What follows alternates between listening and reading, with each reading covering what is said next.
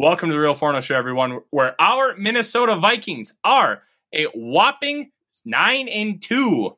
Look, things weren't necessarily the prettiest when you talk about Thursday night's game, but Thanksgiving isn't pretty. We all eat way too much and ha- have to take a nap in between meals, so it's it's okay. There's a lot of good that came from Thursday's game and some stuff that really needs to improve. We're going to talk all about it, but the main focus of tonight is going to be on overcoming adversity. And that's exactly what Kevin O'Connell did. Welcome to the Real Forno Show. Welcome to the Real Forno Show. Managing editor of the USA Today's Vikings Wire. Betting and college football analysis for the Fantasy Points website. Publisher of Substack Run and Shooter. Host of The Good, The Bad, and the Hungy on the Voices of Wrestling Podcast Network, as well as a member of Climbing the Pocket. I'm Tyler. He is Dave. He is Odie, and he just peed on my floor. We're going to have ourselves a wonderful evening, ladies and gentlemen. Dave, how are you tonight? I'm doing good. It's Monday. Well, you know what? Yeah, absolutely. And, you know, Odie may have peed on my floor, but he did not pee on my pants. And uh, they are on the floor. So I'm going to take that as a massive win. Look, welcome to the Real Forno Show. We're going to talk a lot about the, our Minnesota Vikings. Um, they just beat their third consecutive AFC East opponent. They have a chance to beat their fourth here on Sunday. We're going to talk all about it. Dave, I got to ask you. You talked a lot about your pies on Thanksgiving. How'd they turn out? Uh, the pie, singular, turned out very well. It was uh, what was it? A berry? Two, two types of cherries, blackberries and raspberries mixed together and made a a very cherry berry pie. It was good. Oh, mail slice up to me. That sounds tremendous. Want to welcome everybody that's joined us so far. Mary, Chuck, and Raymond. Good to see y'all in the comments. Very good to see very good to see all of you. And we're going to talk a lot about this Vikings team. If you have questions for us, please throw them in the comments. We will answer them as the show goes on. Dave, hmm. this was a very fun week of Vikings football, and fun is honestly a little subjective because boy was it stressful coming out of last Sunday, but it was a great opportunity for Kevin O'Connell. And we kind of talked about this after the Eagles loss. Mm-hmm. How are you going to deal with diversity? How are you going to handle it when you get punched in the mouth? Those are the questions that I really had for this team. And quite frankly, Dave, I had them answered. Very, very impressed with Kevin O'Connell and how he got these guys on a short week against the best head coach in the history of football. Mm-hmm. He came out of this with flying colors. Were there issues? Yes. The Vikings were also using, like, they were without three of their top five corners. Cam Dantzler, Caleb Evans, Andrew Booth Jr., who just had surgery today for a meniscus. We'll find out how long he's out. If I were the Vikings, based on all the knowledge I have, I would make sure he's out until next season because he's had a history of knee issues. He had a torn patella where it, it completely snapped in half. I would take the opportunity to just make sure he gets a chance to heal up because with meniscus injuries, we talked about this with Irv Smith and we also talked about it with Adrian Peterson. They both had the full repair. Adrian Peterson's, they didn't have a choice. It was what we, it was called a bucket handle tear. So basically, you take a look at a bucket handle, snap it in half. That's what Adrian Peterson had. His was really bad. But if you you do this the trim where you just take take the torn part and just kind of scrape it off, it's a quicker healing time. But you're also lessening the cartilage that is in your knee, and you can have exi- pre-existing issues I guess it's not pre-existing, but once you have them, they were pre-existing because you started the issue. And you can have knee issues down the road. So I would just give him the full repair, make sure he's fully healthy. And it's not great that he had the ankle injury followed up with this injury. Look, it stinks. You don't want it. But at the end of the day, I don't I'm not going to call him injury prone. I'm not going to say it's a bust of a pick. It's just annoying. And I think that's the perfect characterization here. It's just annoying and tedious. There's it just kind of is what it is, and you have to deal with the consequences. I think he's going to be very good for us for a long time, but here we are. Yeah, he's got to get it fixed. Uh, I've had a torn meniscus, still do. I never got mine repaired. I elected not to. But if the the tear comes off and then flaps over the top, it causes pain. Um, if they just remove the the edge of it, and whether it's the exterior or interior, uh, we don't know. But eventually, it's going to lead to knee issues when he's my age most likely increased arthritis. That's what it's done to me. But that's part of getting older, and that's part of playing this game because there's a lot of impact on your joints and specifically the knees. So if if they're smart, they probably he's we probably won't see him till next season. Because if I remember correctly, if they do just the trim, it could be as early as three weeks, but hopefully they keep him out like the rest of the season. We don't need him. And we know that according to Kevin O'Connell this week, Darrisaw and Evans, Caleb Evans, are on schedule to be back by the weekend. They are working through their protocols. Hopefully, they will be ready to play. And then the following week, we will see Cameron Dantzler come off of IR, and he will. He's already said he's ready right now, but he's got to wait this this week, um, and he'll be ready. So hopefully Andrew Booth has that time, gets healed properly, and will be very good for us next season. Yeah, and honestly, like you're not drafting guys for the rookie year. Look, if they contribute their rookie year, it's going to tell you one of two things. One, if they're Justin Jefferson, hell yeah, that's a tremendous haul. Or two, if they're contributing a lot their rookie year, it's like, why are they contributing? Rookies are not supposed to be step in and play guys. If you get that, that's wonderful. It's tremendous value. It's great for the development of the player and the team, but it's not necessarily something that you want because you're supposed to be able to have players in place that are that can play ahead of them. Now, when you look at like the Vikings, they drafted Lewis. Cam Bynum was the guy, and eventually you figure, okay, Lewis Cine's gonna figure it out. He is going to get you to a point where you can feel comfortable putting him in. And I think it's it's it's not necessarily fair to criticize rookies that aren't playing well or rookies that aren't playing at all. You know, and I know, it, especially with Mike Zimmer, we had a tendency to really um, criticize Zimmer for not playing rookies. Well, at the end of the day, like most things, Zimmer was right. You you don't necessarily want to play rookies. You only want to play them if they're the better option. And quite frankly, we don't see what's going on in practice. We only see a few flashes here and there. Mm-hmm. Hell, based on the flashes we saw in the Bills game, we would have anointed Duke Shelley cornerback one because of that play against like Dawson Knox. Like it's a small sample size. Players can be great in a small sample size, but can they be great consistently throughout the course of a game? That's what separates a guy like Patrick Peterson from a guy like Duke Shelley or Chris Boyd. And while they have their place, and Chris Boyd's a phenomenal special teamer, there's a reason why they're not starting a cornerback. You want to be careful with rookies. Plus, not everybody is, has the same mental strength. That's a really big thing. Peyton Manning threw the set a record for most interceptions thrown in a season in his rookie his year rookie of 1998. Year. He went 3 and 13. Now he's a Hall of Famer and he's going to be first ballot and he's to some people the greatest quarterback of all time. For most people he's top 5, for me he's top 10. Like you're talking about a guy who had the mental strength and capacity to understand, hey, I'm going to make a lot of mistakes.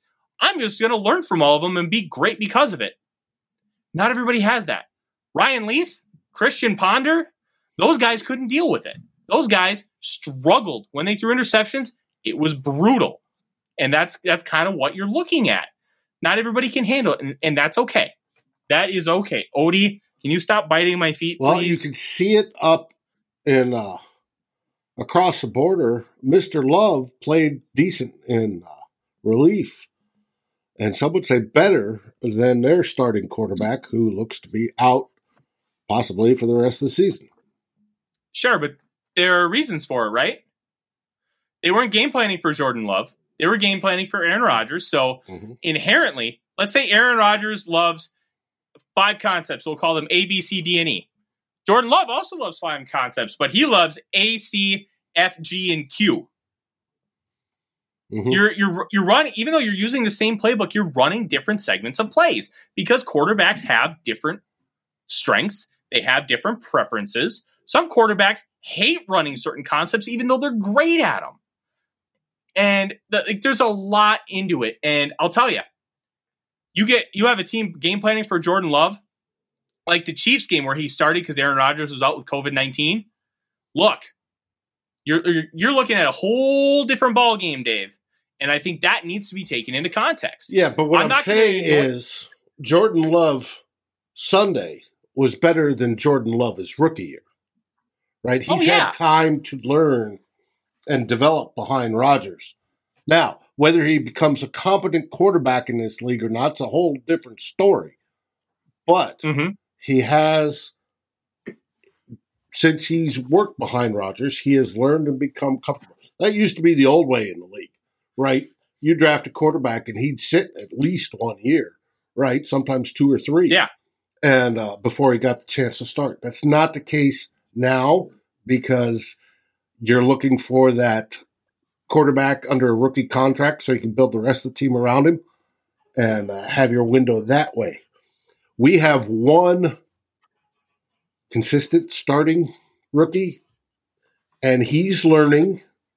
He's obviously making a sh- more mistakes than I want him to, but yeah, uh, he's got better. He had a better game against the Patriots than he has in a long time. So it's you don't want to have to throw them in if you don't have to, but if you have to, throw them in because they, they earned it, mm-hmm. and that's what Ed Ingram did, Dave.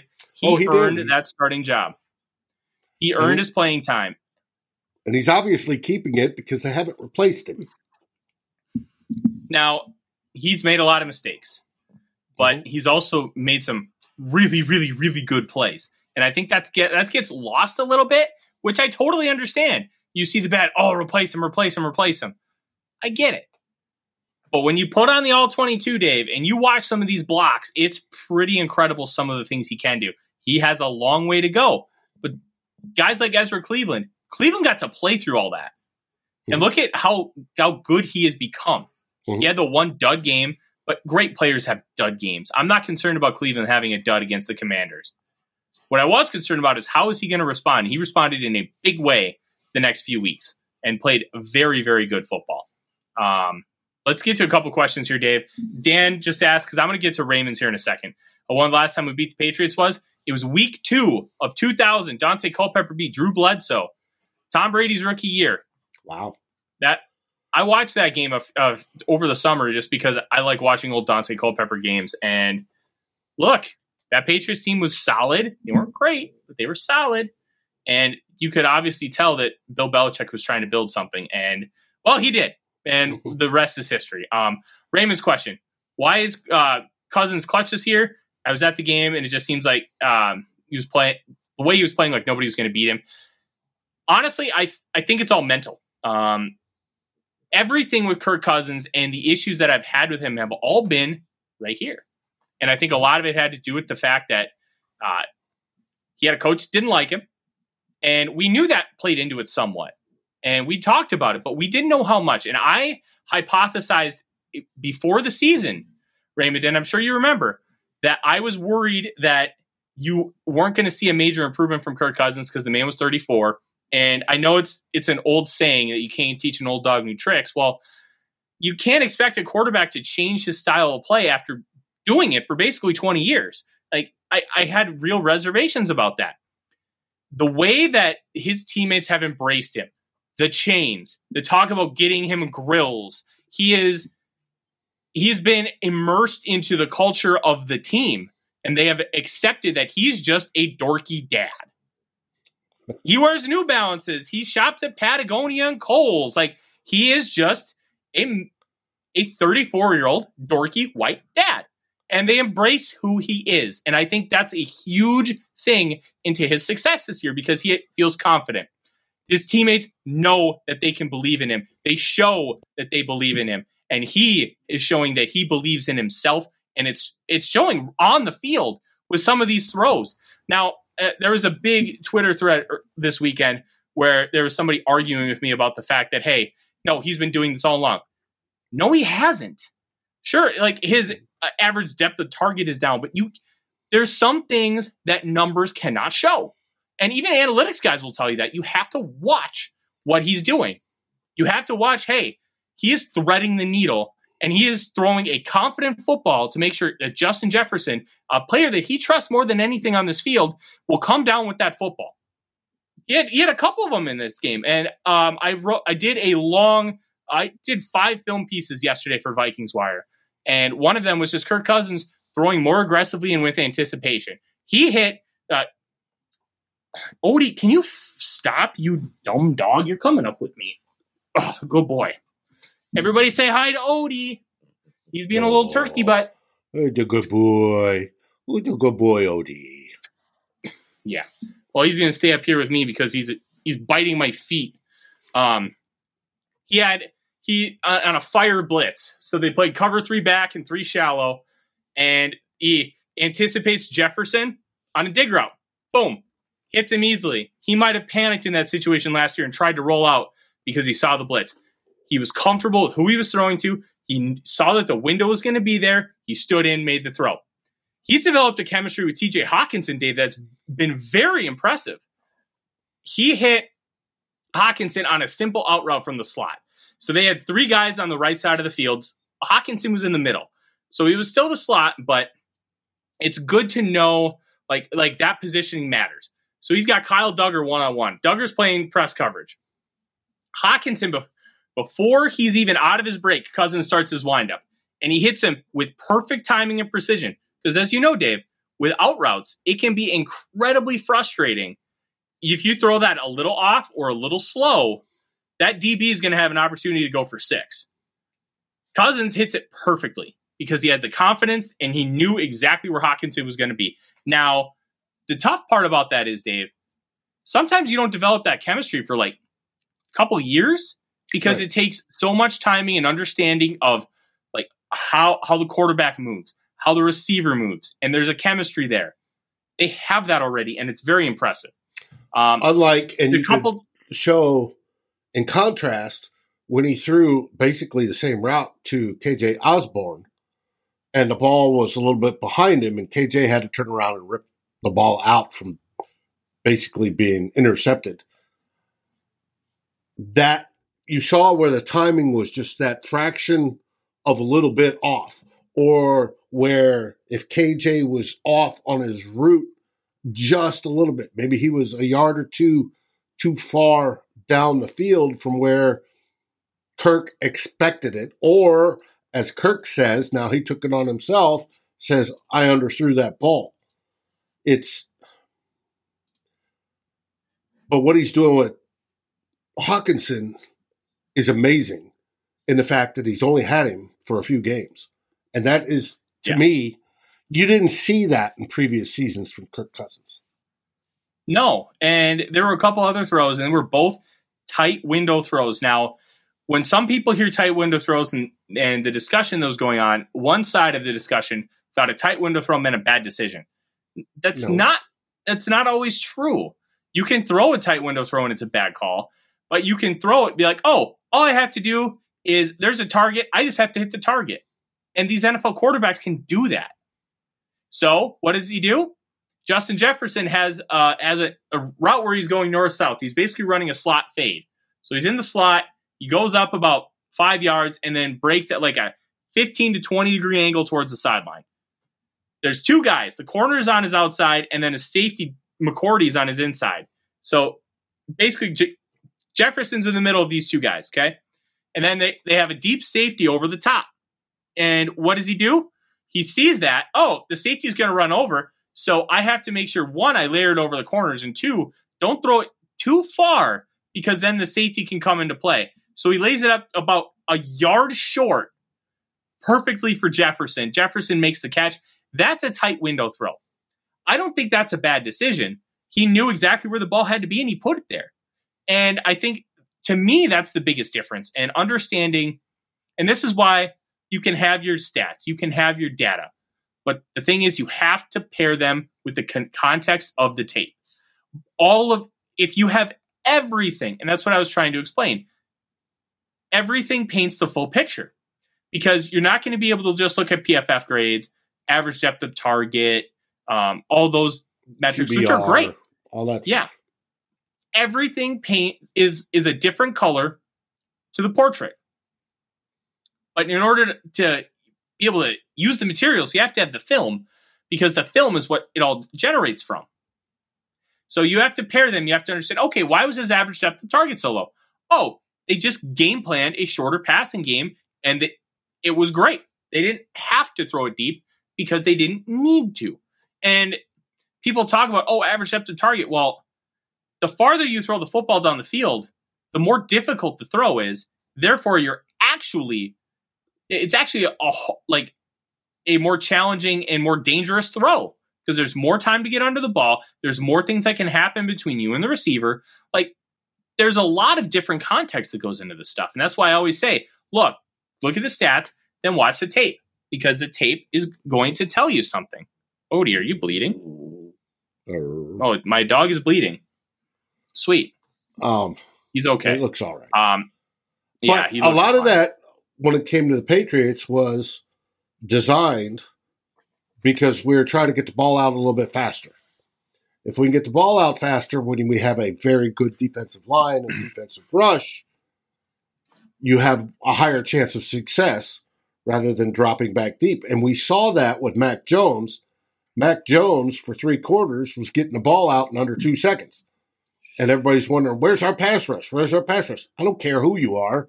You could be Reggie White. You're not getting to the quarterback in under two seconds. It takes a bit to get there.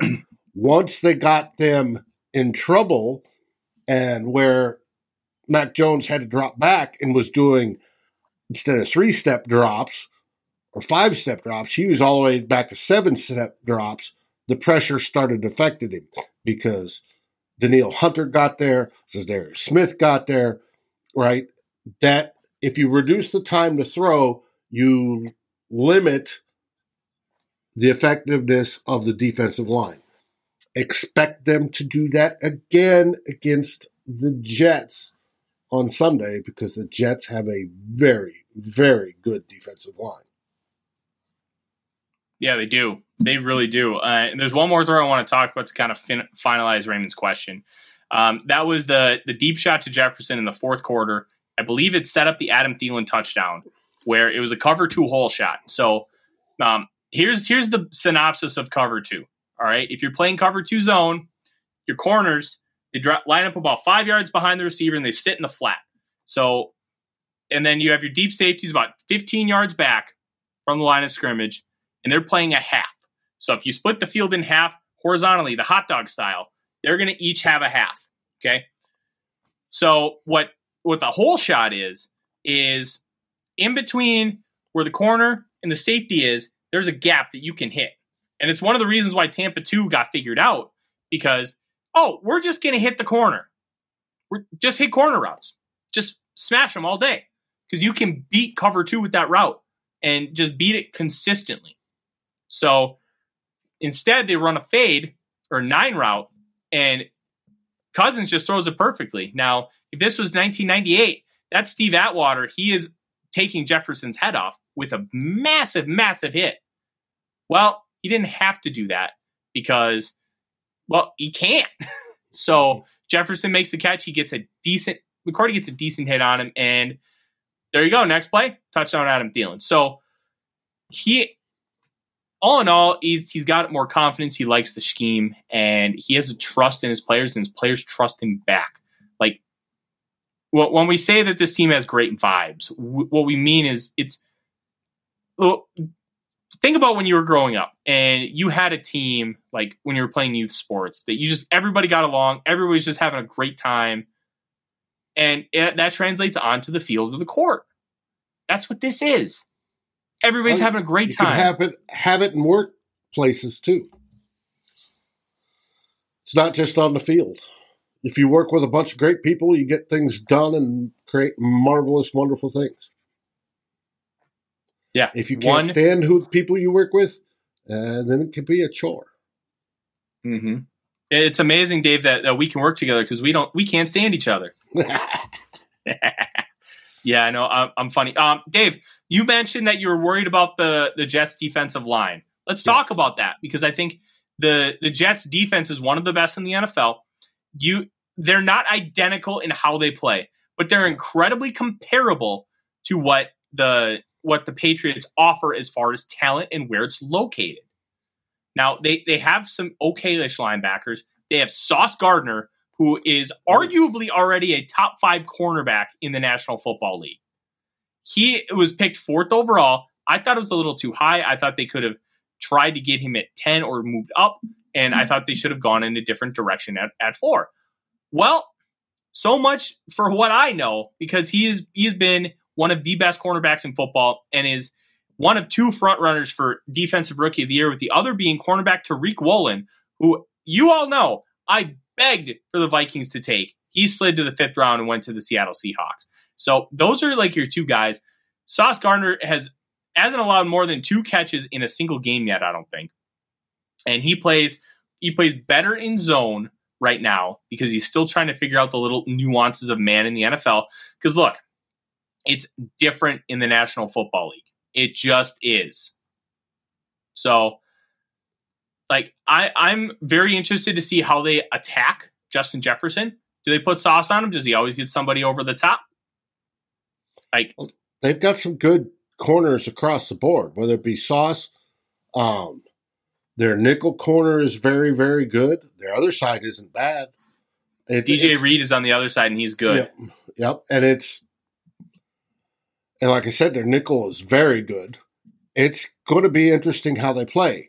The weak spot on that defense is the linebackers and the safeties. Mm-hmm. So, which talks to me if that's the weak spot, I'm sending guys high and low over the middle, which means most likely Jefferson and and or Hockenson or Thielen coming across below, and you and you split the zones, and whoever's open in the zone you throw the ball to and you could beat them that way.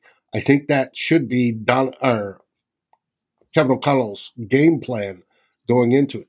The guy I worry about though is this big man, Quinnen Williams. Mm-hmm. He's going to be lined up in the middle on that defensive line. He is going to cause interior pass pressure that the Vikings haven't seen in a while. And I worry about our interior guys uh, not having a good day. Now, this game is in Minnesota. We have an advantage when a game is in Minnesota. It's called the fans. It's the fans watching here, it's the fans watching in the stadium. They create noise, they create havoc, right? Um, they know when to be quiet for the offense. And I think that might freak the Jets out a bit. At least I hope it does. But I worry about this guy, and I hope, like last week against the Patriots, they have blocking plans made up.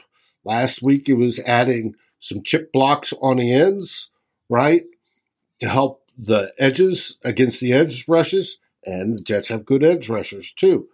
Um, but that they had it figured out, you, know, whether it's Ham, whether it's Dalvin Cook doing a little chip block before he, you know, goes on out and does his thing, or whatever it is.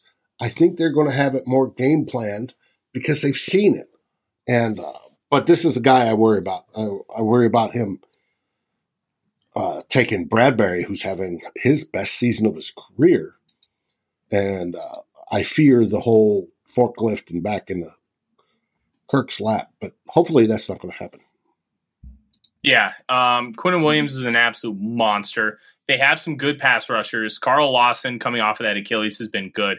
Um, Jermaine Johnson, who they traded back into the first round of the back end, some thought he could go at four.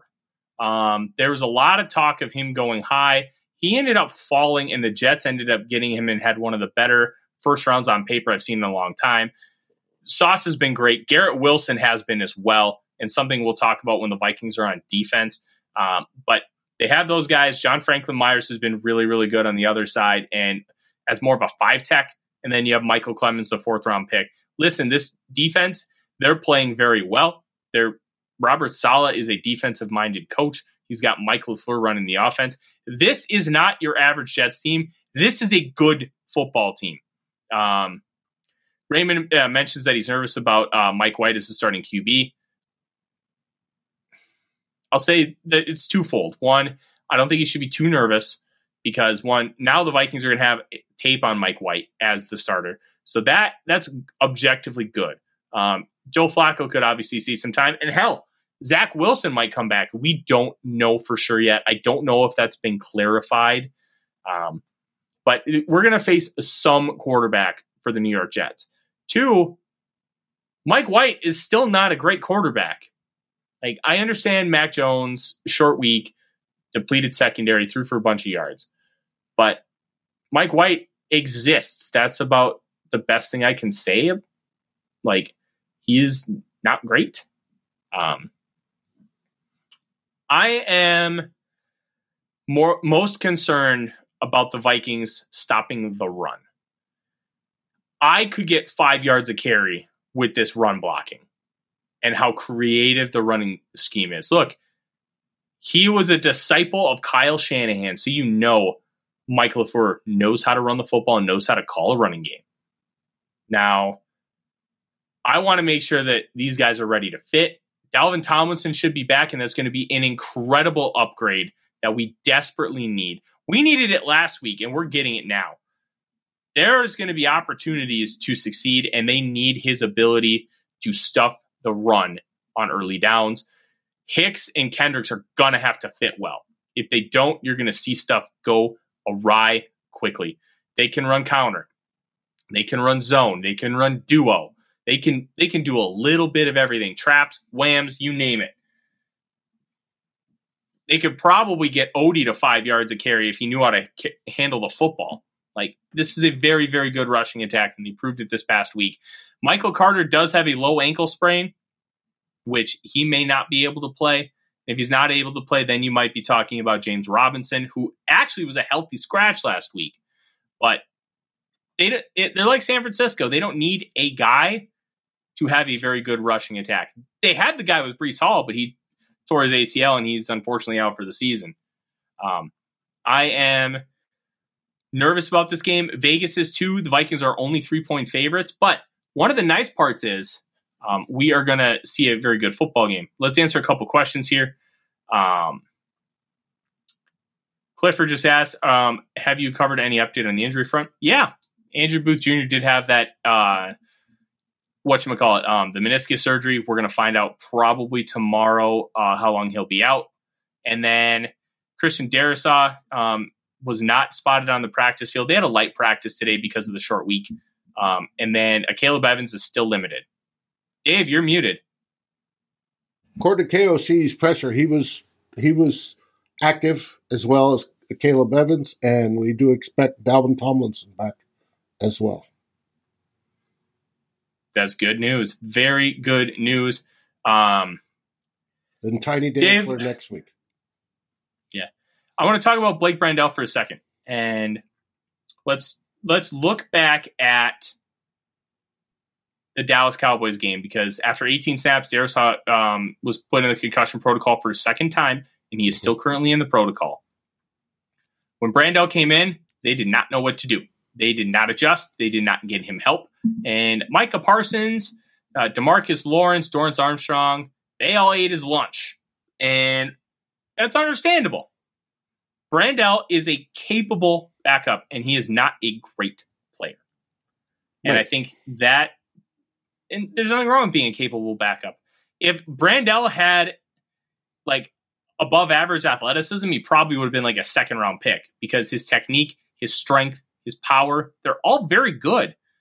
But he's not a great mover, and you can beat him with a speed rush. And Josh Uche on the one sack that the Patriots got on Kirk Cousins pressured his outside shoulder and gave, delivered a spin move with speed, and Brandel did not have the foot quickness to keep up, and boom.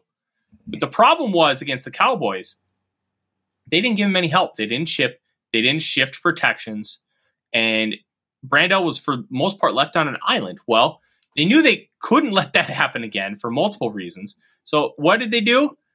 They gave him help in the form of tight ends, running backs, KJ Osborne, and Ezra Cleveland. They were sliding protections to get make sure the double team happened with Brandel. they were giving chips. They were having guys stay in to block for a few seconds and delay their route. They were doing everything they could. Um, I broke it down on uh, a film room that I did for the Vikings, where you can go check out, and they did a very good job of making sure that they were make. He, he was not the reason the Vikings were going to lose, and with a replacement level player playing a backup role, like he's a backup, and with Darrisaw out, Darrisaw himself is a all pro caliber player at this point. I'm willing to go there. And because he's that all pro caliber player, Dave, you're not expecting him to play at that same level. You just don't want him to be a disaster. The easiest way to make sure he's not a disaster is to give him support. And that is exactly what the Vikings did. They gave him support and he played pretty dang well. Yeah, I was when you're an offensive lineman, you just you either want to get noticed for being destructive like a Trent Williams, or you don't want to get noticed at all. And outside of the sack, I didn't notice him at all on Thursday night, and I thought that was very impressive. Thomas, uh, we're not bitching. We're just telling you how he played. He's not a he's not a superstar. He did he did have uh, times where he failed. That's all we're saying. Yeah. It's, it's it's what we do. There's the team is nine and two. They're not perfect. And uh, do we enjoy this season? Oh heck yes. Is it hard on the heart? Yeah. Oh yeah, it is. But it's a heck of a roller coaster. It's fun, and it's one of those. It's looking like it's one of those absolutely special seasons. And I, as a fan, you got to enjoy those. These are the ones that make memories. These are the ones that you watch with your kids. These are the ones that you're calling up your dad on the phone and uh, BSing, you know, all during the game. This is the one you give your friends heck over when they're, you know, Packers fans, right? This is one of those seasons. But us as climbing the pocket, we're going to tell you, hey, you know, this player is playing well, this player's not mm-hmm. playing so well. Here's his weak points. Hopefully, we can get these fixed. Hopefully, they get addressed. A lot of this stuff we just talked about this whole show was coming off the Cowboys win, could Kevin O'Connell make the adjustments? He did. That is wonderful things. We want to see that, but we're not. We're not complaining. Hey, we're nine and two. It's hard to complain about mm-hmm. nine and two. We're heading towards the playoffs, and and it very well could be. Hopefully, likely, please. At the end of next Sunday, we'll have secured the NFC North, and uh, so no, it's not complaining. It's not whining. We're just telling you, you know, hey, if this gets better, we do even better, and we want to get yeah. better as we roll into the playoffs. And I, I think that's important, Dave, because one of the things that uh, I have been very honest about is I'm never just going to be duckies and bunnies guy. I am going to tell you what I think, why I think it, and give you reasons to and behind it. And if you agree, disagree, that's fine. Let's have a conversation about it. And well, you're I'm making a living writing about the Minnesota yeah. Vikings, and absolutely. Gotta, and you know what? Got to be more a straight down the middle, more objective type of of viewing it rather than just you know bleeding your purple heart out all, all over everything. Mm-hmm. And it's just, and I've always tried to be that way too. I've, I've been a fan way too long. It's you know. Yeah so hey, if we if we can fix all this, you know, if my boy Ed Ingram can get up to the level of Ezra, my other boy, hey, well, we're golden, right? We're golden. Yeah. But you want to get them better and better and better, and the way to do that is eh, to point out there were some flaws, and this is how mm-hmm. we fix it. And you know, Thomas, I'm sorry if it, if uh, you don't feel that way, and you know, I, I just try to be honest and I'm just going to give you my honest opinions. And if it's negative, it's negative. If it's positive, it's positive. And uh, over the course of our time doing the show, there's been plenty of negative and plenty of positive, and I have been unabashed in sharing my true feelings and opinions. And you know, if I, I hope that you can understand that, and that this show will continue to be for you because we really like it. Um, and you know, um, let's talk about this comment from X here, Dave. Um, mm-hmm that this team is very fun but has many problems, kicking and defense to name a few. Hopefully, we can sure up some of the issues down the stretch and go on a run, but we certainly aren't runaway favorite. I would agree with that. I think that's a very fair synopsis. This team is incredibly fun. There are flaws. Like Football Outsiders, if you know um, DVOA, um, mm-hmm. it is a metric that was developed by Football Outsiders to use the data we currently have and predict forward. The Vikings don't sit well in DVOA. Uh, they they're setting going into record. Sunday. They were 19th in offense, 23rd in defense. I think seventh in special teams, and that's including uh, Greg Joseph's missed extra points. All of his misses that are field goals are from 50 plus. Is it annoying? Yeah. Is it a big deal? I don't think so. Uh, you wish that you could figure out why he missed all five. Right. No, and he's missing 50 yarders. Those aren't exactly, they're at best yeah, 50 50. Extra points are 37 yarders. Yeah, 33. Okay. So it's even worse.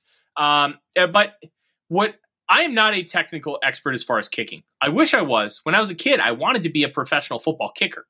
I I did. I thought it would would have been so cool. My dad even built me um, most money for least work. Yeah, my dad built me PVC pipe goalposts in my backyard when I was a kid.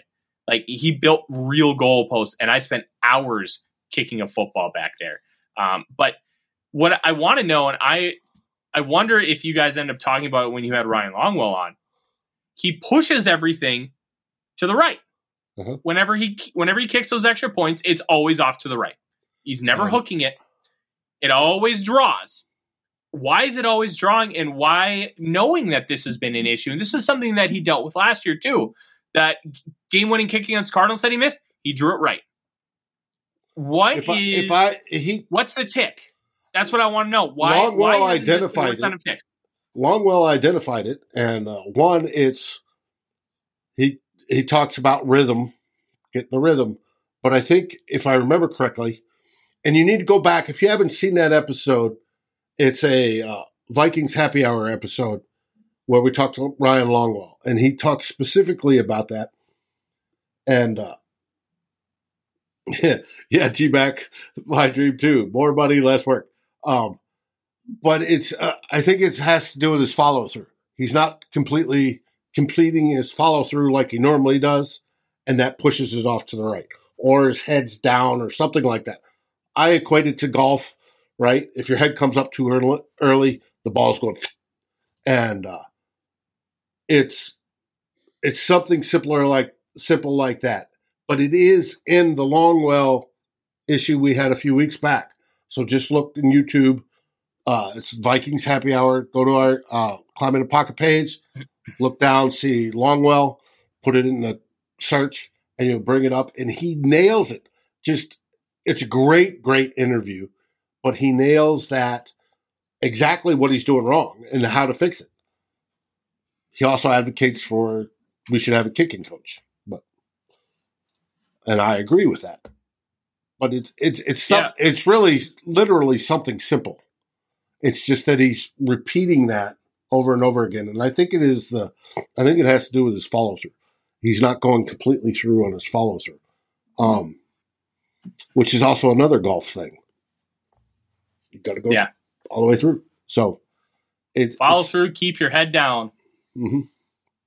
and you know it'd be nice if uh, Joseph would be able to fix that, but I don't want to get too tied up in kickers um, because we have only about 10 minutes left of the show. And this this Vikings team is primed. Now, Dave, there are two scenarios where the Vikings can clinch the NFC North this weekend. It would be the quickest that a team had ever clinched the division, and five other franchises have done it. Of those five, all of them made the NFC Championship game, and only the 1997 San Francisco 49ers did not make the Super Bowl as Brett Favre and the Green Bay Packers beat them on the road to make it to the to the NFC, sorry, the Super Bowl. So here's what they need to happen: they have to win, and the Lions lose or tie, or the Vikings tie, and the Lions lose. Yeah, buddy, come say hi to the people. I thought Green Bay had to lose as well. No, Green Bay already lost. Okay. I uh, there's something with the tiebreakers. It's all about the Lions right now. Gotcha. Hey, well, that's why last night I was rooting for a tie. Oh, you know what, in Dave? that game. It's probably it's probably because the Lions beat the Packers. Okay. But it's Oh boy, Odie. I'm ready for it. I'm ready. It'll be. It's been a long time since we've clinched this early. Mhm. Say hi to the people, Odie. There's your good boy, Dennis. The offense will keep getting better, and I believe it or not, I believe the defense will too. It's bound to when you get uh, Dalvin Tomlinson back and Akayleb Evans, and then eventually the following week against Kitties, you get uh, Cameron Dantzler back. It's got to be better. Got to Yeah. be. I mean, Um, I love what Duke Shelley's done, but it's Duke Shelley's backup. Yeah, and Duke Shelley has been admiral, but we admirable. Sorry, not admiral. That's a Navy term. Um, we can't expect it to continue. It's enjoy it while it lasts. It's not lasting forever, and you need to still find a new solution. Um, with Andrew Booth coming out, I would expect that the Vikings are going to sign Tay Gowan from the practice squad onto the active roster. He's already been active the last two weeks, and I think it's just a natural transition to bring him on to the active roster because they did the same thing with Duke Shelley. And I would hope that they go out and try to find a veteran corner that they can put on onto the the practice squad to give some to fortify that position just a little bit more. I'm not super concerned with corner right now. Um, I'm more concerned with the pass rush, and I think early in that game, um, I was talking to somebody really smart, and it, one thing you'll know about me is I like to talk to people smarter than me when it comes to football because I learn things. Um, and what they told me was a lot of the pass rush plan was focused on Za'Darius Smith. Well, they put all their efforts into stopping Za'Darius Smith, and then the the rest of the line just couldn't make an impact like like you would have hoped they would. So then they mod they modified it, and they were able to make things work at the end of the game. Now, what I really like is the fact that they're getting Dalvin Tomlinson back, and I think you need to do some more multiple stuff. And the one thing that's frustrated me most with that Donatell, I know he does not want to blitz, Dave. I know that's not anything he wants to do. But when he did it against to. Patriots late, it was effective. It was. So where was that adjustment earlier in the game? Why are we not trying to mix it up? Why are like this has been a consistent theme all season. The lack of adjusting when it comes to the pass rush and trying to generate it when you're not getting any. I want to see it. We're not seeing it. And honestly, Dave, that's that's the most frustrating part of this for me. I want to see growth. I want to see improvement. And I want to see adjustments. That's one of the themes of the show. That's why we talked so much about Blake Brandel. And that's why we talked about the Vikings slowly figuring it out. On defense, I'm not seeing those adjustments. I want to see them. I want to see, hey, I can't get to the quarterback. Let's try something new. They're playing a lot of their same coverages. They're only rushing four guys. They're not sending five or six to try and throw the quarterback off balance. You had Mac Jones, who is objectively not a good quarterback, and he put up 382 yards and two touchdowns on you Career and best. he, yeah, he had some nice throws because he had a super clean pocket. You give Christian Ponder that pocket, he can make those same throws. Like you're talking about a quarterback. You give them a clean pocket, they'll make good throws. They need to figure out those little nuances, and that's to me, that's going to be the next step to take them to a potential Super Bowl contender. I'm not putting them as a Super Bowl contender at this moment. They're on the fringe. I think there are only two true Super Bowl contenders right now. That is the Chiefs and the Eagles. The rest have have issues and they can get there. But I need to see more and I need to see some improvement. The Vikings Okay. are in that second tier. Well, I, I I'm have I'm having a high bar. Because there are probably like eight or nine teams that can I think can get to the Super Bowl, but I don't have a lot of trust that they're going to get there just because I need to see more right. and we have more time. We're going to have when we go into the playoffs. There, I'm probably going to have five or six teams that I think are true Super Bowl contenders. Right now, I have two, and the Vikings are on the We still have six games left in this season. Yeah, we do, and that's that's what I'm saying. I need, I want more data. I want to see more. I want to see more growth, evolution, and I think we're going to see that, but we're not right now. And to me, that is a big thing. Let's end this show, Dave, on a couple questions. please, uh, those of you in the YouTube and Facebook, throw your questions in the comments. I'm going to start with one from Raymond, who had a great one earlier in the episode. Um, do you think him not bringing extra people due to weak cornerbacks? Maybe, but I would also argue that it's smarter to blitz uh, when you have uh, weaker cornerbacks, and here's why: the quarterback is going to have to make a decision quicker. Therefore, you're going to have you're not going to be you're not going to be expecting these cornerbacks to cover for more than a, like two seconds. And the longer you expect these cornerbacks to cover, and I think that was a lot of the issue on uh, Thursday night. And tomorrow is when I'm going to really dive into the defense of all 22 because I gutted the throw, offensive one yesterday. Time to throw has a factor in it. If the quarterback's yes. doing a three step drop and releasing the ball, I don't care what you do. You're not getting to the quarterback mm-hmm. fast enough. There's no way. Um, but but some of those throws that Mac, seven, if he's doing a seven step drop and you're not getting there, then you need to you have an issue and you need to change it up and get pressure. And one of the big things for me with Mac Jones, Dave, Jones had time to throw and he found people open down the field. If you pressure him, he's not going to make those throws because he's not going to have time. And I think you can um, compensate for your uh, poor corner play. And Zimmer did this quite a bit. He had creative blitzes, and he he was whether you liked Zimmer or not. And yeah, he had his flaws at the end. He absolutely did. Nobody's going to argue that. One of the best creative blitzing minds in the history of the National Football League. He knew how to get pressure, and he knew how to do it in a lot of different ways. And that is something I think that the Vikings are truly missing. Um, I want to see a little bit of that. And it's kind of ironic that the Vikings finally have an offensive mind who is figuring it out. But the defense is the big question mark. Whereas Zimmer, it was for the most part the opposite. You had questions about the offense. Hey, can they do this, that, or the other thing? The defense, until they lost a lot of their personnel in 2020, 2021, they were never an issue. Mm-hmm. Like they were a they were a top 10 defense for like four years under Mike Zimmer, something that is incredibly hard Five to sustain. Row, which was unbelievable. Set it right. Yeah. Um, the Vikings 2017, the whole catalyst of that team was they had the number one defense, the number one third down conversions, red zone. They were tremendous, borderline historic.